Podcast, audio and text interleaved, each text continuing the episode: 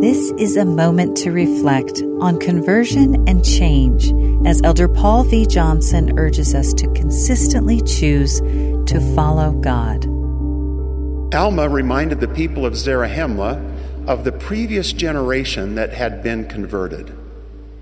Speaking of his father, Alma explained that according to his faith, there was a mighty change wrought in his heart.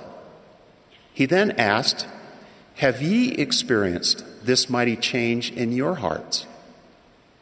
It wasn't the people who changed their own hearts. The Lord performed the actual change. Alma was very clear about this.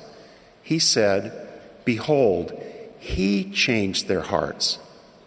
They humbled themselves and put their trust in the true and living God and were faithful until the end and were saved. The people were willing to open their hearts and exercise faith, and then the Lord changed their hearts. And what a mighty change it was. We are children of God with a majestic destiny. We can be changed to become like Him and have a fullness of joy. Satan, on the other hand, would have us be miserable like he is. We have the ability to choose whom we follow. When we follow Satan, we give him power. When we follow God, he gives us power. The Savior taught that we should be perfect. This can seem so daunting.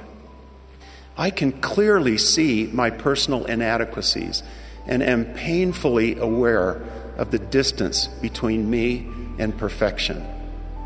We may have a tendency to think we have to perfect ourselves, but that is not possible. Following every suggestion in every self help book in the world will not bring it about. There is only one way and one name whereby perfection comes.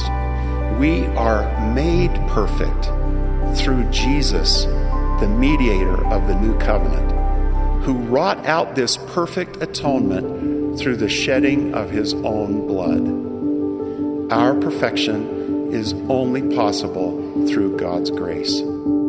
That was an excerpt from Elder Paul V. Johnson's talk, Be Perfected in Him. This is a moment to reflect.